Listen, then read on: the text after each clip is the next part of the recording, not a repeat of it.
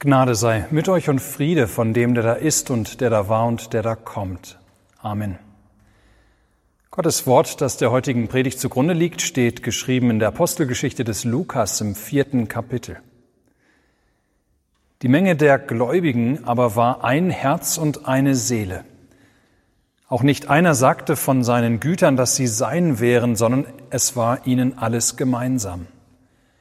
Und mit großer Kraft bezeugten die Apostel die Auferstehung des Herrn Jesus, und große Gnade war bei ihnen allen. Es war aber auch keiner unter ihnen, der Mangel hatte, denn wer von ihnen Land oder Häuser hatte, verkaufte sie und brachte das Geld für das Verkaufte und legte es den Aposteln zu Füßen, und man gab einem jeden, was er nötig hatte. Josef aber, der von den Aposteln Barnabas genannt wurde, das heißt übersetzt Sohn des Trostes, ein Levit aus Zypern gebürtig, der hatte einen Acker und verkaufte ihn und brachte das Geld und legte es den Aposteln zu Füßen. Amen. Liebe Schwestern in Christus, liebe Brüder im Herrn, stellt euch vor, wir könnten mit unserer Gemeinde noch einmal von vorne anfangen – und könnten eine Gemeinde ganz nach unseren Wünschen uns zusammenstellen. Wie würde so eine Gemeinde wohl aussehen? Wenn wir ganz neu anfangen könnten, eine christliche Gemeinde aus dem Boden stampfen könnten, wie würde für uns die ideale Gemeinde da wohl aussehen? Ganz viel und intensive Kinder- und Jugendarbeit, gewiss. Überhaupt viele aktive Gemeindekreise, ja. Eine starke Außenwirkung unbedingt. Der Fokus auf Mission, aber auch ein Band, das intern die Gemeindeglieder zusammenhält. Ein Platz für jeden. Tolle und lebendige Gottesdienste, richtig gute Musik. Was käme wohl für dich noch hinzu, wenn du dir die ideale Gemeinde vorstellst und die Gelegenheit hättest, diese zu planen? Ihr Lieben, mit unserem heutigen Predigtwort bekommen wir einen Blick in die erste christliche Gemeinde, wo alles angefangen hat. Von der Zeit direkt nach Pfingsten schreibt Lukas in seiner Apostelgeschichte und beschreibt für uns, wie das Gemeindeleben in Jerusalem nach Pfingsten ausgesehen hat. Jesus hatte bei seiner Himmelfahrt ja zu seinen Jüngern gesagt, ihr werdet meine Zeugen sein in Jerusalem und in ganz Judäa und Samarien und bis an das Ende der Erde. Und Lukas lässt uns heute auf das blicken, was das Zeugensein der Jüngerkraft des Heiligen Geistes in Jerusalem bewirkt hat. Darauf, wie die Urgemeinde, die allererste christliche Gemeinde, die sich um die Verkündigung der Apostel herum etabliert hat, ja, wie diese ausgesehen hat. Und es ist ein tolles Bild, das wir da von Lukas bekommen. Ein Herz und eine Seele ist die Gemeinde, berichtet er. Ja, wie schön muss das nicht gewesen sein. Noch haben die Gemeindeglieder nicht viel Zeit gehabt, sich aneinander zu versündigen. Noch ist alles neu und aufregend und im Aufbruch. Ja, ganz gewiss eine tolle Zeit. Die Gemeinde plagt keine Gedanken an die zunehmende Säkularisierung der Umwelt und was das für Auswirkungen auf die Altersstrukturen der Gemeinde haben wird. Es gibt noch keine Restanten in der Gemeindestatistik zu beklagen, keinen Streit um theologische Spitzfindigkeiten.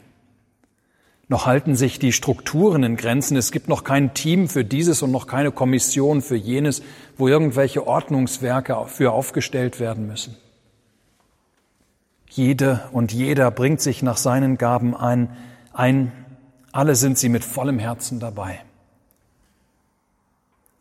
Ja, haben wir hier das Rezept für eine ideale Gemeinde? Und es wird noch besser. Auch nicht einer sagte von seinen Gütern, dass sie sein wären, berichtet Lukas, sondern es war ihnen alles gemeinsam. Es war keiner unter ihnen, der Mangel hatte, denn wer von ihnen Land oder Häuser hatte, verkaufte sie und brachte das Geld für das Verkaufte und legte es den Aposteln zu Füßen und man gab einem jeden, was er nötig hatte. Ihr Lieben, die erste christliche Gemeinde bildet nicht nur eine Glaubens- und Gebetsgemeinschaft, sondern praktiziert eine Gütergemeinschaft. Nicht, dass Gemeindeglieder etwa analog zum Kommunismus beim Eintritt in die Gemeinde alles Privateigentum aufgeben mussten. Nein, aber dort, wo Not war, haben Gemeindeglieder freiwillig zugunsten der Gemeinde und den bedürftigen Gemeindegliedern, den bedürftigen Glaubensgeschwistern, also aus der Liebe zum Nächsten heraus, Häuser und Landgüter verkauft und den Erlös den Aposteln als den Verwaltern des Gemeindevermögens zur Verfügung gestellt, die dann je nach Bedürfnis davon austeilen konnten. Vielleicht hatte man dabei Jesu Worte im Ohr, zum Beispiel aus Lukas 12, wo Jesus spricht, verkauft, was ihr habt und gebt Almosen. Macht euch Geldbeutel, die nicht altern, einen Schatz, der niemals abnimmt, im Himmel, wo sich kein Dieb naht und den keine Motten fressen. Denn wo euer Schatz ist, da wird auch euer Herz sein. Beispielhaft. Exemplarisch für das, was allgemein gültig beschrieben war, führt uns Lukas dann noch einen gewissen Josef Barnabas vor Augen, der später ein treuer Begleiter des Apostels Paulus sein wird. Dieser hatte jedenfalls einen Acker in seinem Geburtsland Zypern, den er verkaufte und den Erlös der Jerusalemer Gemeinde zur Verfügung stellte, damit keiner Mangel hatte. Ihr Lieben, was macht dieser Bericht des Lukas mit uns, wo er die erste christliche Gemeinde uns beschreibt? Nicht wahr? Es ist verlockend zu sagen, wow, was für eine Anfangszeit. Das wollen wir auch. Wäre das nicht schön, wenn unsere Gemeinde auch so aussehen würde? Wenn wir vielleicht nochmal neu anfangen könnten, würden wir es genauso machen wie die ersten Christen damals in Jerusalem. Täuschen wir uns nicht. Wir leben heute, zumindest hier in Europa, in einer ganz anderen Zeit. Wir leben in einem Land, das ein sehr gut ausgeprägtes Sozialsystem hat, dass im Grunde niemand unter uns materielle Not leiden muss. Ja, wir leben in einem reichen Land. Es geht uns gut. Und doch kann man das Gefühl von Neid nicht ganz abschütteln, wenn man diesen Abschnitt aus der Apostelgeschichte liest. Und nicht nur wegen der Gütergemeinschaft der ersten Christen, die wir heute in dem Maße bei uns nicht mehr nötig haben, sondern vor allem wegen der dahinterstehenden, der dahinterstehenden Solidarität und Liebe zum Mitmenschen, die durch diese Gütergemeinschaft der ersten Christen, ja, die dadurch zum Ausdruck kommt. Die Versuchung ist groß.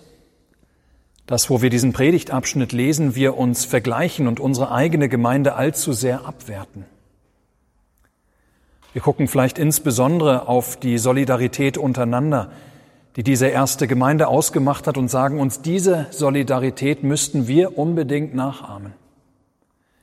Erst wo wir auch so freigiebig mit unserem Geld und Gut umgehen, da sind wir richtige Gemeinde. Und in der Tat, wir könnten aus der Geschichte der Christenheit ein ganz paar Beispiele aufzählen, wo der Versuch unternommen wurde, die Gütergemeinschaft der Urgemeinde nachzuahmen, um zu versuchen, Gemeinde wie die erste Gemeinde sein zu können. Mit mal mehr, mal weniger guten und manchmal katastrophalen Ergebnissen. Liebe Gemeinde, ich möchte, ich möchte nicht in Abrede stellen, dass diese erste Gemeinde in Jerusalem etwas Tolles hatte. Ich möchte nicht leugnen, dass wir von diesen ersten Christen sehr viel lernen können was es heißt, um des Evangeliums willen eigene Nachteile in Kauf zu nehmen, um des Evangeliums willen auf eigenen Besitz und eigenes Geld zu verzichten, einen Schatz im Himmel und nicht auf Erden sich zu sammeln. Jesus spricht bei Lukas 12, Wem viel gegeben ist, bei dem wird man viel suchen und wem viel anvertraut ist, von dem wird man umso mehr fordern. Uns ist viel gegeben. Wir tragen eine große Verantwortung, es um des Evangeliums willen einzusetzen. Nein, ich möchte nicht, dass wir vorschnell das, was die erste christliche Gemeinde ausgemacht hat, beiseite schieben und die Liebe der ersten Christen zueinander und untereinander übersehen, die uns Vorbild sein kann und sein muss. Und doch müssen wir ein paar Punkte unbedingt beachten, die uns das, was unser Predigtwort beschreibt, richtig einordnen lassen. Einmal ist da auch unter uns heute mehr Solidarität, als wir gemeinhin denken. Ja, im Kleinen und Verborgenen geschehen mehr Taten der selbstlosen und der opfernden Nächstenliebe, als wir es immer an der Oberfläche beobachten können. Vieles tut die rechte Hand, was die linke gar nicht mitbekommt. Da wird viel unterstützt, da wird viel gespendet und gegeben, um des Evangeliums willen für Mission und Diakonie, zur Unterstützung eigener Glieder auch. Da wird sogar, wie damals in Jerusalem, nicht nur aus dem Überfluss gegeben, sondern von der Substanz. Es wird geopfert im wahrsten Sinne des Wortes. Dann bedenken muss man, dass die Christen der ersten Generation in der sogenannten Naherwartung lebten. Das heißt, obwohl Jesus immer wieder nachdrücklich betont hatte, dass keiner wissen kann, wann er wiederkommt, so waren die ersten Christen davon überzeugt, dass Jesus auf jeden Fall noch zu ihrer Lebzeit wiederkommen würde. Wenn sie also Haus und Grundstück verkauften, dann fiel ihnen dieses verhältnismäßig leicht, da sie nicht mehr mit allzu viel Zeit für die alte Schöpfung rechneten. Und außerdem, ganz so idyllisch, wie es vielleicht auf den ersten Blick vermuten lässt, war es in der Urgemeinde dann doch nicht alles. Neben allem Licht war auch Schatten. Gleich im ersten oder im nächsten Kapitel wird uns ein Ehepaar vor Augen geführt, das seinen Acker tatsächlich verkauft, aber den Erlös nicht komplett bei den Aposteln abliefert. Die beiden müssen mit ihrem Leben bezahlen. Nicht, weil sie einen Teil für sich behalten hatten, sondern weil sie vorgegeben hatten, den kompletten Erlös der Gemeinde gespendet zu haben. Bestraft wird also ihr Lügen. Aber diese Begebenheit zeigt eben, dass alles noch nicht ganz so harmonisch und fromm zuging in der Urgemeinde. Das ist nämlich das, was sich bis heute nicht geändert hat. Die Kirche Christi diesseits der Ewigkeit lebt mitten in der gefallenen Welt. Keine lokal verfasste Gemeinde, keine Kirche in dieser Zeit und Welt ist deshalb jemals perfekt. Die Kirche diesseits der Ewigkeit setzt sich vielmehr zusammen aus Sündern, begnadigten Sündern, vergebenen Sündern, ja, aber Sündern nichtsdestotrotz. Auch die frommsten Christen kennen die Regungen des alten Menschen in ihrem Innersten und lassen sich von diesem alten Menschen immer wieder zur Sünde verleiten.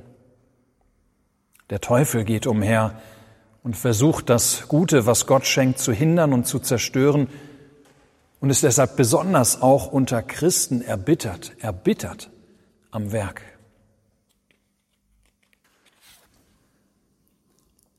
Liebe Gemeinde, was heißt dies nun alles für uns und auch für unsere Gemeinde?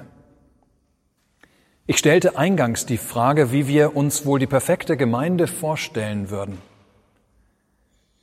Wenn wir ganz neu anfangen könnten, eine christliche Gemeinde neu aus dem Boden stampfen könnten, wie würde für uns die ideale Gemeinde wohl aussehen? Wir kennen unsere eigene Gemeinde zum Vergleich. Wir haben die erste Gemeinde in Jerusalem kennengelernt, noch lange nicht perfekt, in vielem aber vorbildlich. Einen Vers aus unserer Predigtlesung haben wir bislang außer Betracht gelassen. Und das ist der Schlüsselvers. Mitten in unserem Abschnitt heißt es, und mit großer Kraft bezeugten die Apostel die Auferstehung des Herrn Jesus und große Gnade war bei ihnen allen. Ihr Lieben, es ist, es ist das Zeugnis von Jesus Christus, dem Auferstandenen, mit dem jede Gemeinde und alle Arbeit in ihr steht und fällt. Denn wo das Evangelium von der Auferstehung des zuvor gekreuzigten Jesus Christus bezeugt wird, wie dies damals in Jerusalem durch die Apostel der Fall war, ja, da ist der Heilige Geist und da wirkt der Heilige Geist. Das ist die Verheißung, die wir haben dass die Jerusalemer Urgemeinde ein Herz und eine Seele war. Das war Geschenk des Heiligen Geistes, Frucht seines Wirkens unter den ersten Christen, der eben dort am Wirken war, wo das Evangelium von, der, von dem Auferstandenen bezeugt wurde. Dass einzelne Gemeindeglieder das Wohl ihrer Glaubensgeschwister mindestens ihrem eigenen Wohl gleichgestellt haben, das war Geschenk des Heiligen Geistes, Frucht seines Wirkens unter ihnen. Wünschen wir uns manche Veränderungen für unsere Gemeinde? Wünschen wir uns die Liebe und Solidarität der ersten Christen? Dieses kann Gott allein schenken. Er schenkt es, wo sein Evangelium verkündigt wird wo die unglaubliche Botschaft von der Auferstehung des Gekreuzigten von den Toten verkündigt wird, die all unser menschliches Denken auf den Kopf stellt, die unseren Blick auf unser Leben und alles, was unser Leben ausmacht, auf den Kopf stellt, völlig verändert. Die Sünde trennt nicht mehr von Gott. Gott hat sie mir vergeben. So lautet die Konsequenz aus dem Evangelium von der Auferstehung des Gekreuzigten. So will ich nun meinen Mitmenschen ihre Schuld nicht mehr nachtragen. Mit meinem Tod ist nicht mehr alles aus. Das ist die Konsequenz aus dem Evangelium von der Auferstehung des Gekreuzigten. So kann ich befreit, ohne Angst leben. Ich ein Sünder, bin dennoch von Gott geliebt. Das ist die Konsequenz aus dem Evangelium von der Auferstehung des Gekreuzigten. Wie sollte ich da nicht meinen Mitmenschen lieben?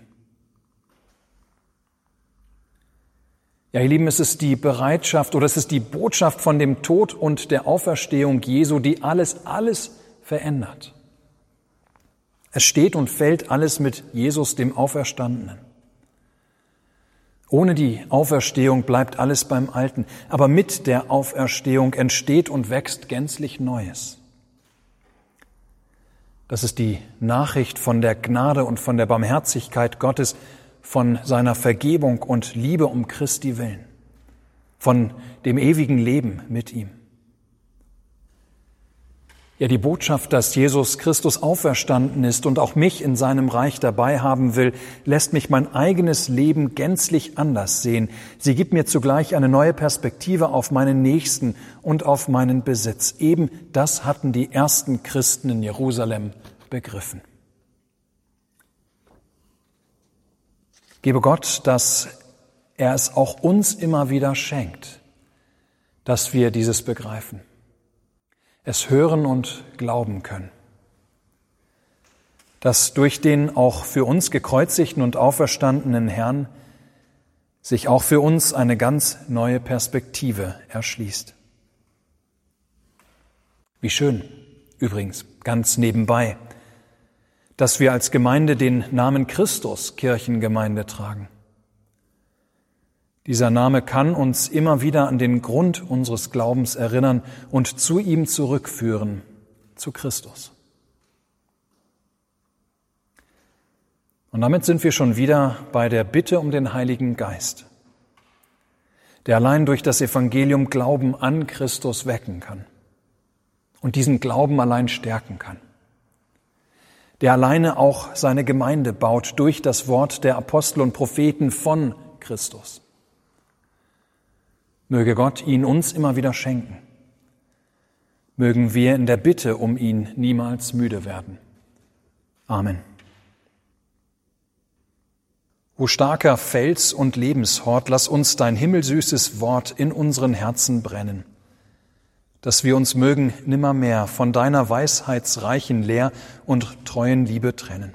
Fließe, gieße deine Güte ins Gemüte, dass wir können Christus unseren Heiland nennen. Der Friede Gottes, welcher höher ist als alle Vernunft, bewahre eure Herzen und Sinne in Christus Jesus. Amen.